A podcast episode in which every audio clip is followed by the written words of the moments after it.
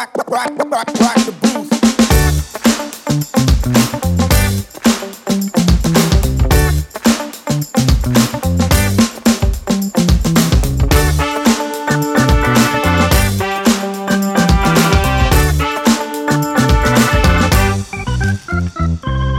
semuanya, kembali lagi bersama aku Ayumi di DDTC Potex, Making Tax Fun for Everyone.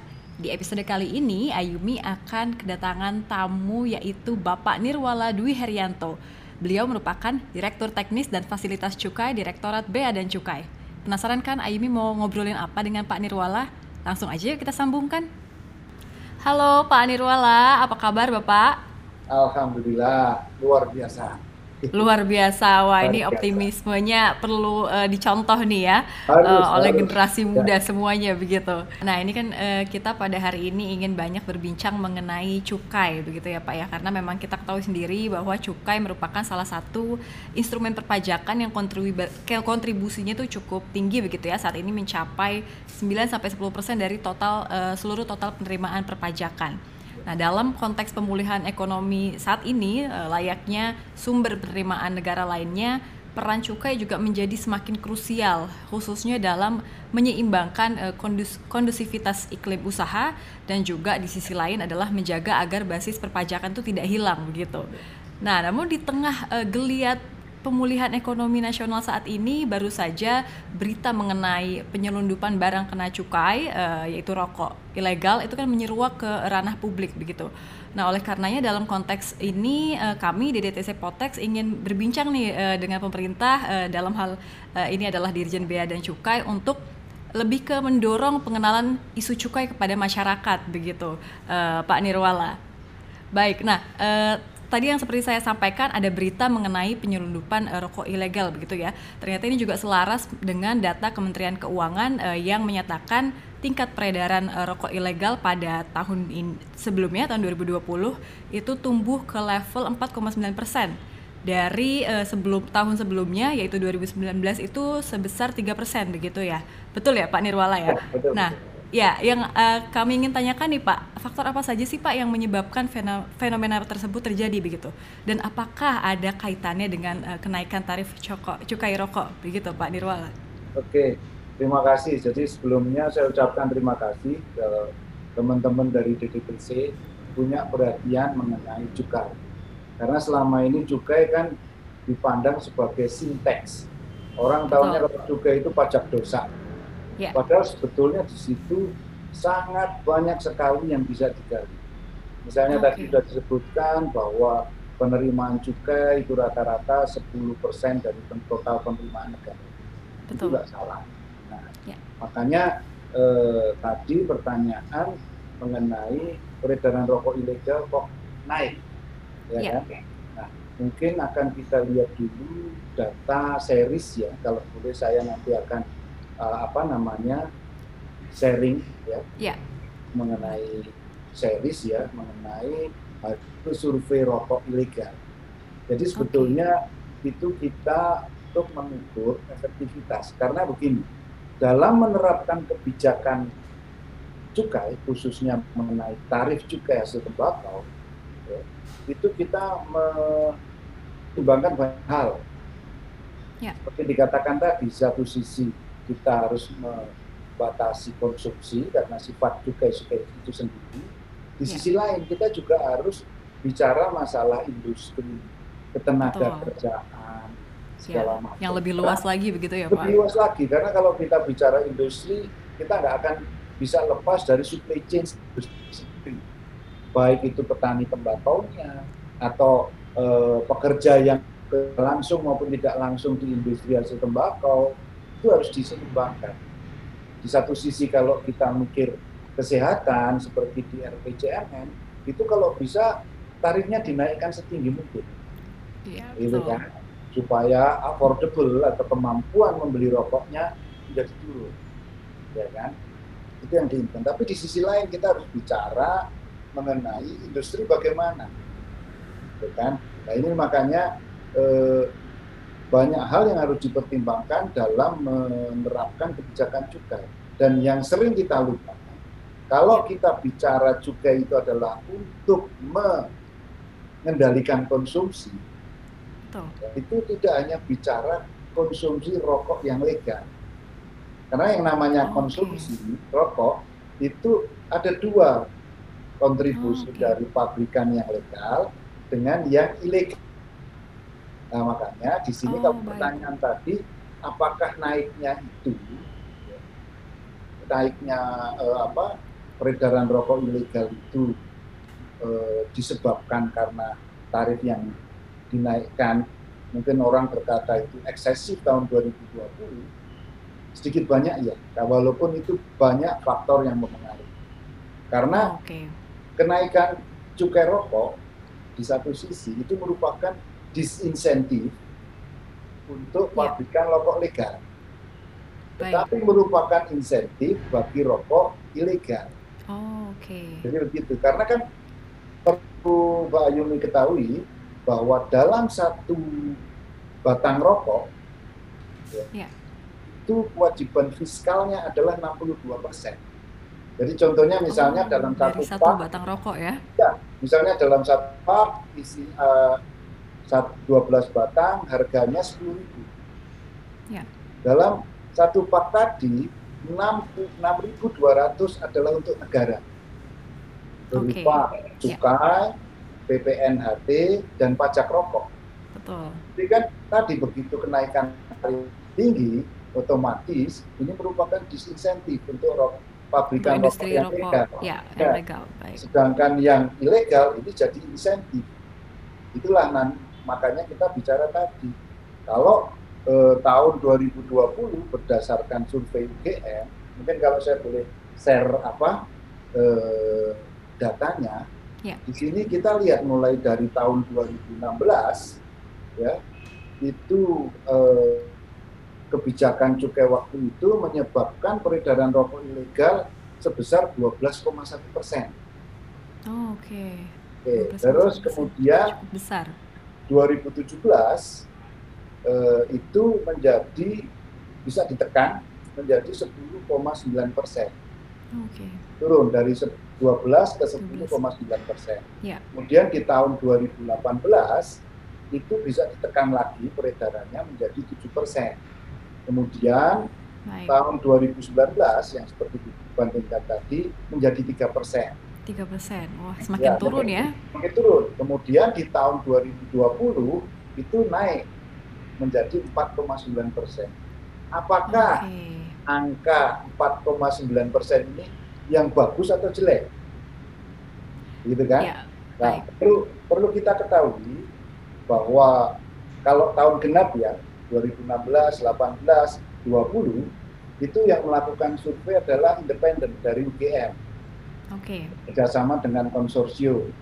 Kemudian tahun ganjil 2017 maupun 2019 itu dilakukan oleh internal bea Oke. cukai, Ya. ya kan? Nah, jadi di sini ada walaupun metode yang digunakan sama. Oke. Jadi tahun antara yang ganjil tadi sebetulnya untuk persiapan kita. Kan kita tahu ya Oke. kalau yang yang melakukan survei bea cukai sendiri mau dikecilin juga boleh gitu kan. Nah, ini kita jaga legitimasi tadi UGM seperti apa. Oke, Ya. baik. Makanya kalau kita mau melihat angka itu 4,9 itu baik atau jelek, begini. Kalau berdasarkan eh, survei yang dilakukan apa oleh Brawijaya tahun 2019, ya, ternyata menyimpulkan bahwa setiap kenaikan tarif satu eh, ke tarif rokok yang menyebabkan produksi rokok itu turun satu persen itu mengakibatkan potensi kenaikan rokok ilegalnya menjadi naik 8 persen. Oh, oke. Jadi setiap kenaikan tarif yang menyebabkan produksi turun satu persen itu menyebabkan kenaikan rokok ilegalnya menjadi 8 persen. Oke, jadi bisa disampaikan bahwa tarif eh, merupakan salah satu faktor, namun juga Nah. tidak bisa dilihat dari kacamata tarif saja begitu ya, Ya. eh, Pak ya, tapi dilihat Karena- dari perspektif lainnya. Baik. Makanya itu bisa kita tekan karena dengan eh, operasi kita untuk memberantas rokok ilegal dengan istilah eh, sandinya adalah operasi operasi gempur ya. Oh, Itu ada kaitannya. Kalau Ya. tarif naik sekian dengan menaikkan intensitas eh, apa kegiatan penindakan rokok ilegal itu akan menurunkan. Jadi kalau naik dua, eh, kita tingkatkan apa namanya eh, kegiatan penindakannya itu akan menurunkan rokok ilegal. Jadi pada Oke, tahun baik. 2020 itu eh, peningkatan penindakannya naik sebesar 41 persen tahun Ya. 2020 sehingga itu sebetulnya bisa menekan.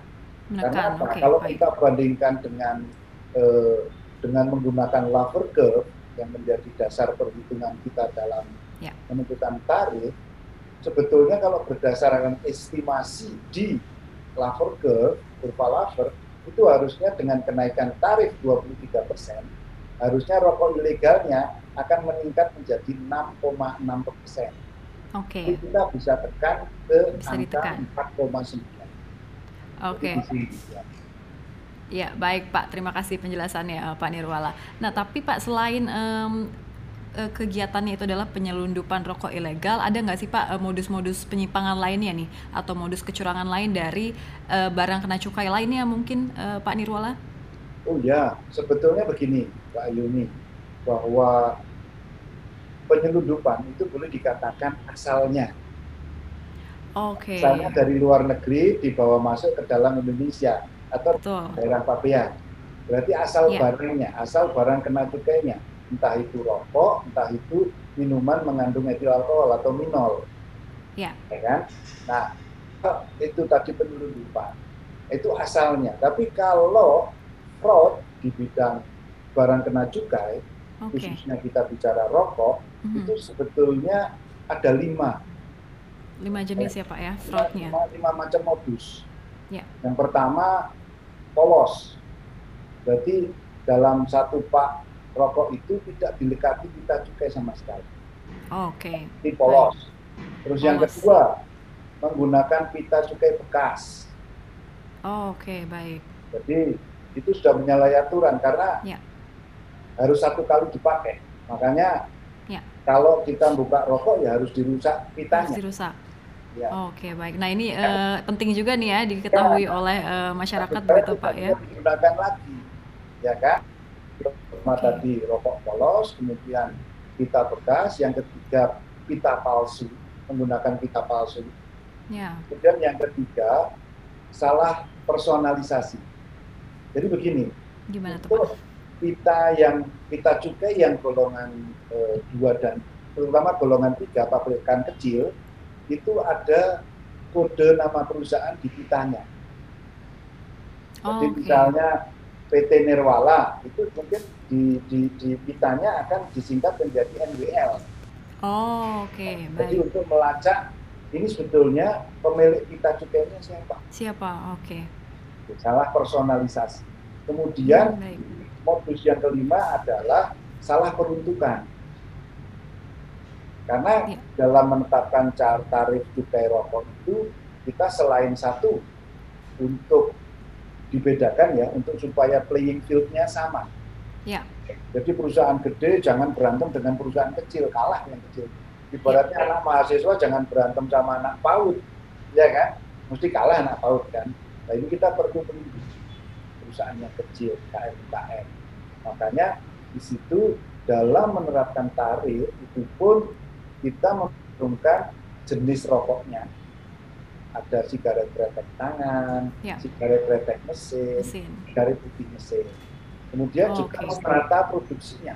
Nah, makanya terkait dengan salah peruntukan tadi, ya sering kita temukan yang tarifnya besar, misalnya SKM dipasang di si- sigaret kretek mesin, tapi pitanya dipasang di sigaret kretek tangan yang tarifnya lebih rendah.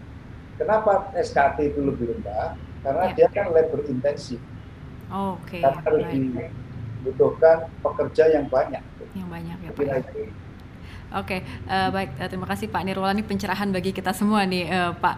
Eh, lalu tadi juga Pak Nirwala sempat eh, menyampaikan ya bahwa salah satu upayanya adalah operasi tempur betul Pak atau Gempur, gempur tadi? gempur, gempur. Oh, operasi gempur gitu ya. Ya. Nah, eh, kira-kira apa lagi Pak mungkin selain operasi gempur gitu ya, eh, upaya penegakan hukum eh, dalam eh, dan juga pengawasan ya eh, yang diambil oleh eh, Dirjen eh, Bea dan Cukai. Seperti itu Pak. Oke, terima kasih. Jadi eh, dalam menangani peredaran rokok ilegal, tentunya kita tidak hanya bicara yang sifatnya represif. Operasi gempur, melakukan penindakan segala Ya. macam, ya kan? Itu kan sifatnya represif. Betul. Tetapi juga kita bicara di masalah eh, preemptif, preventif. Preemptif ya. Jadi di situ kita juga akan melakukan sosialisasi ke masyarakat, ya kan? Yang kedua, kita juga eh, banyak menerima komplain dari beberapa kepala daerah nih. Ya karena, loh, Mas Bia Cukai, kenapa sih rakyat saya kok dikejar-kejar? Mereka kan butuh penghidupan juga, tapi kan yang ilegal, Pak. Makanya dari situ yang sifatnya tadi eh, eh, apa preventif itu selain sosialisasi kita Ya. juga melakukan pembinaan Oke, pembinaan. pembinaan di daerah itu bagi mereka yang ingin melakukan usaha ya kan karena Bu Menteri pesan bahwa yang namanya untuk memerangi perang rokok apa rokok ilegal kalian dari segi perizinan dan dari segi untuk orang mendorong untuk berusaha secara legal itu harus mudah makanya Oke. kita bekerja sama dengan pemerintah daerah, Ya. karena pemerintah daerah tadi juga protes, rakyatku kok dikejar-kejar terus, gitu kan? Oh, Makanya Oke, ya. kita melakukan pembinaan, membuat yang namanya program eh, KIHT, kawasan industri hasil tembakau. Oke, Itu untuk baik. menampung pengusaha-pengusaha kecil, Oh, wow. tentunya dengan insentif fiskal maupun insentif dari eh, pemerintah daerah juga. Kita bekerja Oh, bekerja sama ya Pak ya. Nah, jadi tidak tidak hanya dikejar-kejar-kejar tapi nggak ada solusi, tetapi Betul. juga ayo dimasukkan kelas, jangan bolos kalian, masuk kelas, Oh, oke. kita bina. Kalau mereka mau baik, makanya pun di situ banyak kemudahan. Saya kira itu. Jadi Ya. tidak sekedar yang sifatnya represif, Ya. tetapi juga yang preventif. Preemptif dan preventif begitu ya. juga. Ya Pak, menarik Pak tadi eh, eh, mengenai kasus daerah begitu ya. Berarti kan memang eh, yang diperlukan adalah langkah kerjasama begitu ya atau kolaborasi. Nah, tap- Kolaborasi. siapa saja sih Pak kira-kira selain pemerintah daerah ya? eh, itu kan juga ada stakeholder-stakeholder yang lain begitu ya yang memiliki kepentingan juga dalam eh, isu eh, cukai ini sendiri gitu. Siapa saja Pak stakeholdernya? Jadi begini, kita tadi awal bicara bahwa kontribusi penerimaan cukai itu ham- eh, 10 persen, rata-rata Ya. 10 persen dari penerimaan negara. Berarti ini kan bukan uang yang kecil. Jadi Betul. boleh dikatakan ini tanggung jawab bersama. Karena apa? Tadi disparitas antara yang legal dengan ilegal itu 62 persen. Besar ini. Makanya itu menjadi tanggung jawab jadi tanggung jawab bersama baik itu bea cukai kemudian juga bekerja sama dengan aparat penegak hukum lainnya seperti TNI Polri Oke. ya kan? yang ketiga juga pemerintah daerah dan yang boleh tidak boleh ketinggalan adalah masyarakat dan industri itu sendiri karena Oke. rokok ilegal ini selain merugikan penerimaan negara juga merugikan pabrikan yang legal itu sendiri Ya. Betul. ya kan? Karena dia dengan adanya rokok ilegal tentunya kan market mereka terganggu. Ya. Jadi kita juga meminta kerjasama, ya kan, pabrikan untuk memberikan informasi, kemudian pemerintah daerah, karena memang ada program untuk itu dan ada bagi hasil untuk Betul. jadi ini- hasil dan juga pajak Ya, rokoknya memang ada ya ya. Pak.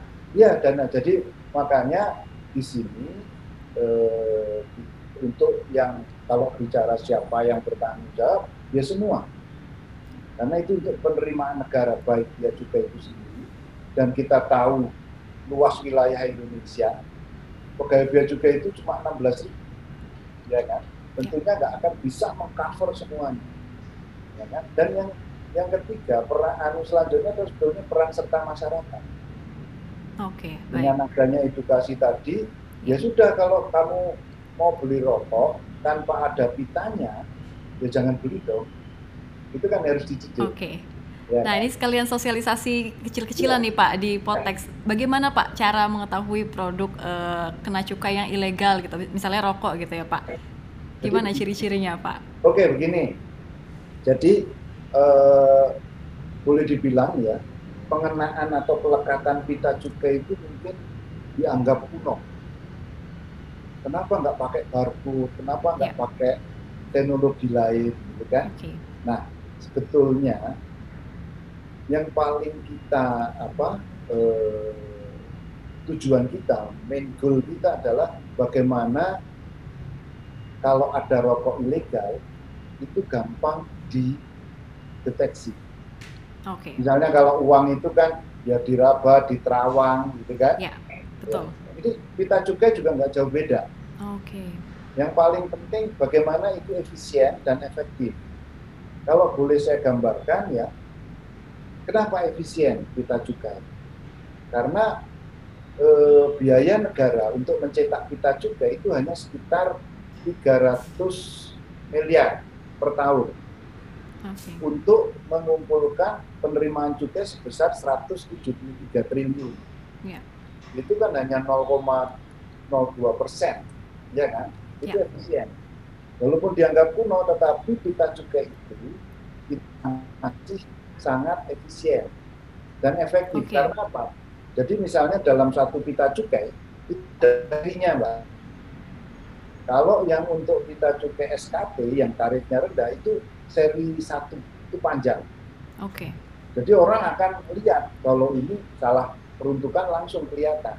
Oke, baik. Itu Ya. salah satu itunya Kalau- indikasinya ya Pak ya. Kalau saya lebih dalam lagi bicara bahwa yang namanya pita cukai itu ada tiga security minimal. Oke. Karena ini dokumen ya. Satu, dari kertasnya sendiri itu beda, Pak. Ya. Dari kertasnya sendiri bukan kertas biasa, tapi di situ ada serat fiber yang disebar dan itu kalau dengan ultraviolet akan kelihatan. Oke. Ultraviolet. Yang kedua, security berupa pengaman hologram. Hologram ya. Kalau di uang itu ada benangnya, itu kita pakai hologram. Ya. Kemudian desain printingnya itu setiap tahun berubah, Pak. Oh, baik.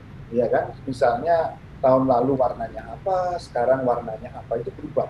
Ya. Desainnya pun berubah.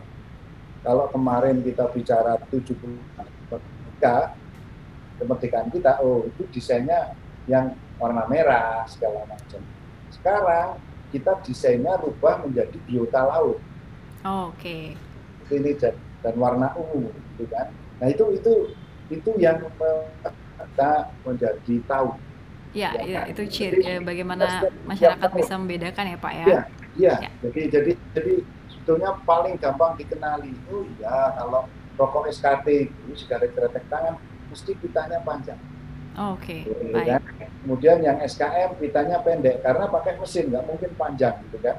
Jadi ini dan kita tiap tahun Mbak Ayuni kita Ya. melakukan sosialisasi, Oke. sosialisasi baik ke internal, Ya.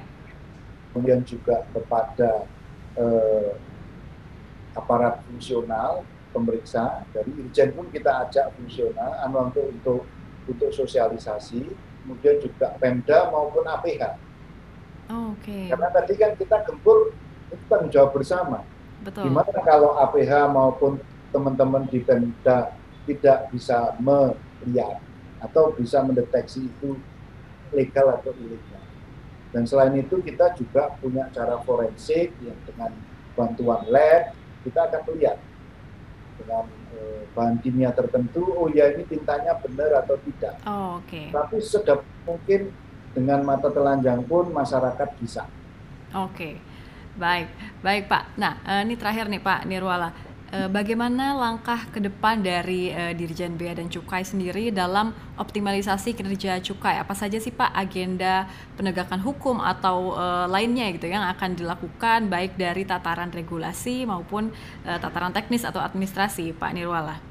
Oke, jadi memang dalam setiap pengambilan kita juga apa kebijakan hasil tembakau kita selalu akan memitigasi. Misalnya tahun ini yang eh, tidak dinaikkan adalah sigaret kretek tangan. Oke. Karena pertimbangan pemerintah, oh ya ini masa pandemi, masa ekonomi sulit, Ya. kemudian jangan sampai ada PHK di industri Oke. rokok. Nah, tentunya kita akan memitigasi. Oh iya, berarti nanti tahun 2021 kemungkinan besar SKT akan ramai persaingannya. Ya. Untuk mitigasi. Makanya di sini kita tadi tetap ada yang bersifat preemptif, preventif maupun ke yang sifatnya represif. Oke, baik. Dan sifatnya represif pun kita internal Kementerian Keuangan kita punya yang namanya joint program dengan teman-teman Direktorat Jenderal Pajak. Oh. Jadi kita jadi jadi analisa kita dari situ punya data yang dilaporkan di SPT seperti apa, baik SPT masa PPN seperti apa, Oh, Oke. dilaporkan ke Bea Cukai seperti apa. Ya. Dan kita juga dalam menganalisis data itu juga bekerja sama dengan perbankan maupun PPATK. Kita capek Oke. kalau harus kejar-kejaran, Ya. kan? Baik di pantai timur Sumatera ataupun Mm, di betul. remote area capek. Tapi kita juga harus berpikir yang lebih taktis. Jadi Ya. kita akan mendis, mentris kegiatan-kegiatan rokok, rokok ilegal tadi kita tarik. Kita kerjasama dengan PPATK juga. Itu dalam penanganan kasusnya. Ya. Kemudian dalam kita melakukan eh, memanfaatkan analytical data, kita akan melihat ya baik anal data analisis maupun analytical data kita akan melihat misalnya yang terkait ya kalau rokok ilegal itu selama ini yang paling banyak adalah sigaret kretek mesin Ya. kenapa sigaret kretek mesin kalau malsuin yang SKT kan berarti harus undang orang banyak gampang ketahuan Oh, Iya Oke. kan? kalau kalau dengan mesin ya kan itu mesin yang paling kecil MK8 itu satu menitnya 2.500 batang mbak Ayu. Ya. Nah, sumber daya untuk mesin dari mana? Yang paling gampang kan dengan PLN. Ya, betul. Nah, kita juga sudah kerjasama dengan PLN.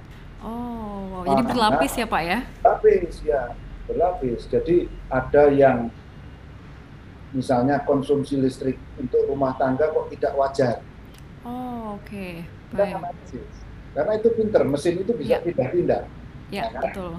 Terus yang kedua tangkapan-tangkapan ya itu sebagai gambaran Mbak Yuni penindakan kita tahun 2020 itu rata-rata seharinya melakukan 25 penindakan satu hari. Oh, satu hari ya, rata-rata Dan 25. di tahun 2020 itu sekitar 8.155 kali penindakan. Wah, oke. Dibagi Baik. 360 kan rata-rata sehari Iya. sekitar 45 penindakan. Ya kan? Itu yang yang saya maksud kita kerjasama. Karena modusnya pun akan berubah-ubah. Dengan adanya jalan tol di Trans Java, itu meru- merubah mereka cara mereka membawa barang eh, ilegal tadi. Jadi mereka sekarang sudah memanfaatkan jasa titipan. Oh, Makanya oke, kita- baik. Kita akan kerjasama juga dengan eh, Kementerian Perhubungan, terutama Dirjen Perhubungan Darat Oke, baik. membina tadi. Ya, juga- motifnya juga semakin kreatif ya ternyata, Pak. Motifnya main kreatif. Biasanya orang kepepet kan kreatif, Pak. Terus Baik, Pak. adanya pandemi, orang pergerakan mulai terbatas. Ya. Ini juga kita bekerja sama dengan Kemenkominfo. Oke. Jual lewat online kan bisa. Oh, ya, baik, baik. Makanya kita juga bekerja sama dengan. Jadi Iya. semua hal yang terkait dengan industri hasil tembakau pun kita akan analisis. di. Oke. Baik Pak Nirwala, eh, ini eh, tanpa terasa kayaknya sudah 20 menit le- lebih Pak kita berbincang sangat menarik dan juga membuka perspektif baru nih Pak khususnya juga untuk saya dan juga mungkin eh, untuk teman-teman pajak semua. Terima kasih banyak Pak Nirwala atas eh, waktunya Pak. Ya, makasih Mbak. Nah, gimana nih teman-teman? Sangat mencerahkan kita ya, terutama untuk mengetahui lebih dalam terkait isu cukai. Untuk kalian jangan lupa juga untuk ikuti kuis episode kali ini dengan hadiah menarik pastinya. Caranya klik link yang ada di deskripsi bawah. Untuk mengetahui informasi teraktual seputar perpajakan, kalian bisa langsung kunjungi DDTC News, sosial media DDTC, dan juga satu lagi nih, terobosan baru DDTC yaitu perpajakan.id, sebuah aplikasi pencari dokumen dan pusat pengetahuan perpajakan berbasis web yang sangat mudah diakses oleh teman-teman semua. Jangan lupa juga ya untuk patuhi protokol kesehatan seperti halnya rajin cuci tangan, jaga jarak, dan gunakan masker yang aman. Ayumi pamit, ciao! Thank you.